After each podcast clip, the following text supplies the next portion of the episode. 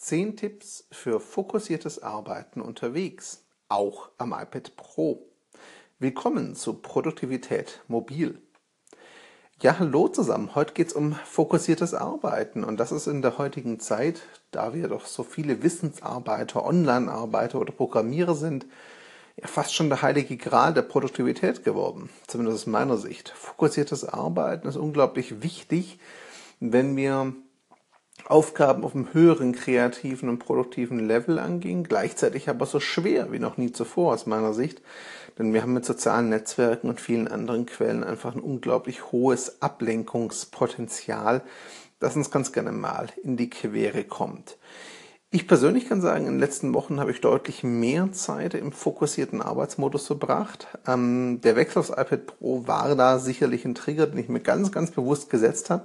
Das iPad Pro selber spielt aber nur eine sehr kleine Rolle in dieser Gesamtgleichung. Viel wichtiger ist, dass ich viele Methoden und Strategien, die ich schon lang kenne, jetzt endlich auch mal sinnvoll und vor allem konsequent anwende.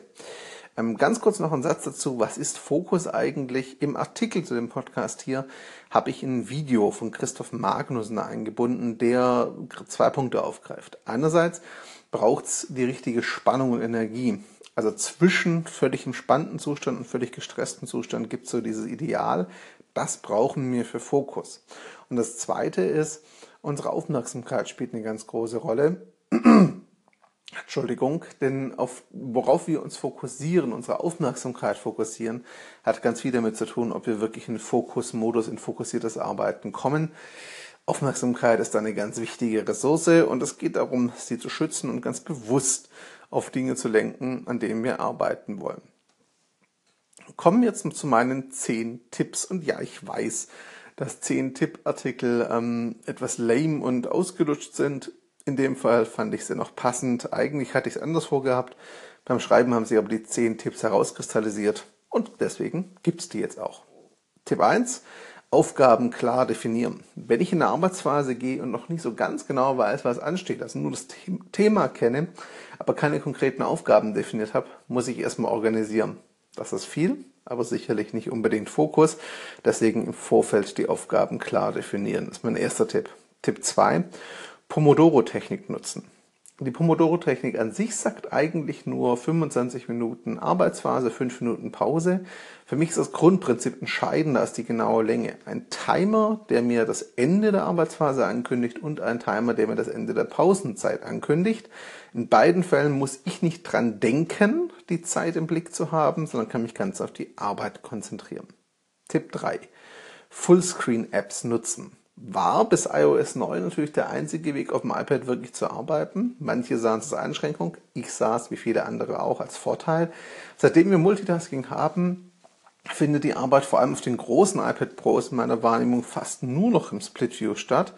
Ähm, und das ist tatsächlich etwas, was ich ein bisschen schwierig finde. Klar, es ist bei manchen Arbeiten wichtig, dazu komme ich gleich.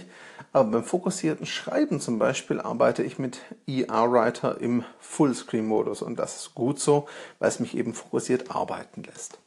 Tipp 4. Arbeitsphasen strukturieren.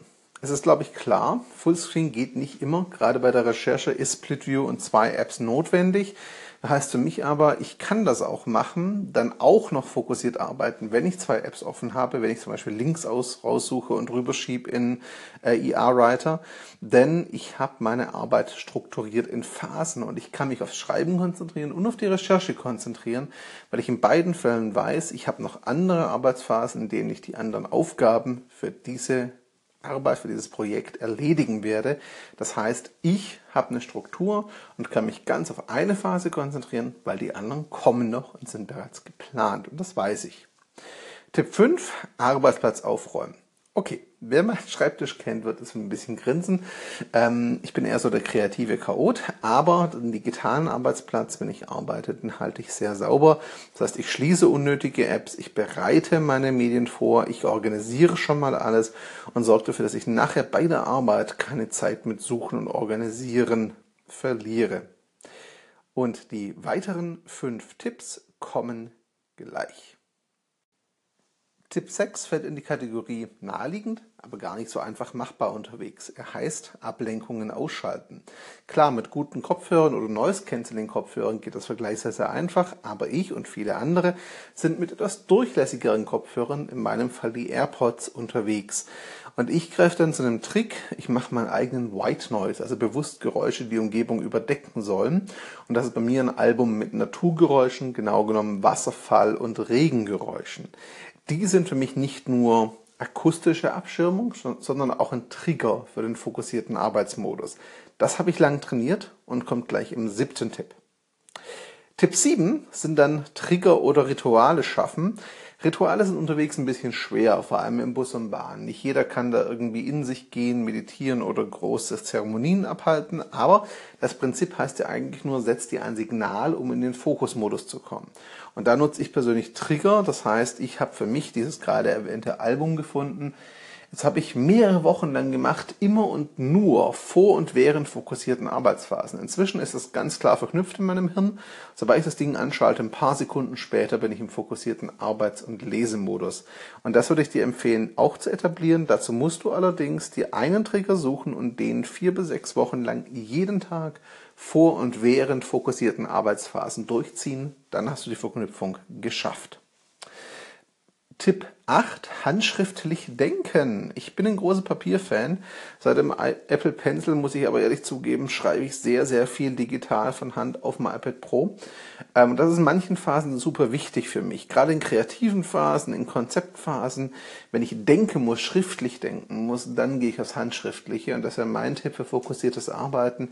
Manchmal lohnt es sich ganz bewusst zum Tippen wegzugehen und handschriftlich zu arbeiten.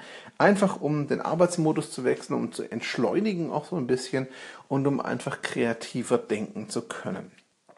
Tipp 9, bewusster Orts- und Haltungswechsel beim Schreiben des Artikels zum Podcast hier habe ich dreimal die Haltung gewechselt. Vom Sitzen im Esszimmer, dann stehend im Arbeitszimmer und dann wieder im Stehstuhl in der Küche beim Kochen, damit ich das Anbrennen nicht erst durch den Geruch mitbekomme, sondern auch kommen sehe. Und den Podcast jetzt nehme ich wieder im Stehen im Arbeitszimmer auf. Diese Orts- und Haltungswechsel sind nicht nur gesund, sie sind für mich auch wichtig. Klar, wenn ich im Flow bin, ist es so, dann kann es passieren, dass ich stundenlang an einem Problem sitze, sei es Programmieren, sei es Schreiben und mich nicht vom Fleck bewege und auch vielleicht sehr ungesund da sitze. Aber wenn ich kreativ arbeite, ein Problem lösen muss, dann stehe ich gerne, dann sitze ich gerne, dann wechsle ich gerne Ort und Haltung ab. Das kann das Kaffeehaus sein, das kann das Café sein, das kann die Bibliothek sein, das kann aber auch Arbeitsplatz, Esstisch und Küche sein. Da ist in der Fantasie keine Grenzen gesetzt. Naja, und der zehnte Punkt, fokussiertes Arbeiten kommunizieren oder fokussierte Arbeit kommunizieren. Einer meiner größten Fehler, den ich oft gemacht habe, heute Gott sei Dank seltener mache, ist zu glauben, dass meine Umgebung anhand von Kopfhörern in meinen Ohren oder einem starren Blick auf den Bildschirm schon erkennen wird, dass ich im fokussierten Arbeitsmodus bin. Das ist aber kein eindeutiges Zeichen. Weder zu Hause unbedingt, noch vor allem bei Bahn- oder Flugreisenden die nehmen das offensichtlich nicht so als Signal für nicht ansprechend wahr. Das heißt, ich kommuniziere heute relativ klar an meine Partnerin, meine Kollegen, aber auch Mitreisende, wenn ich fokussiert arbeite und das wird meist auch respektiert.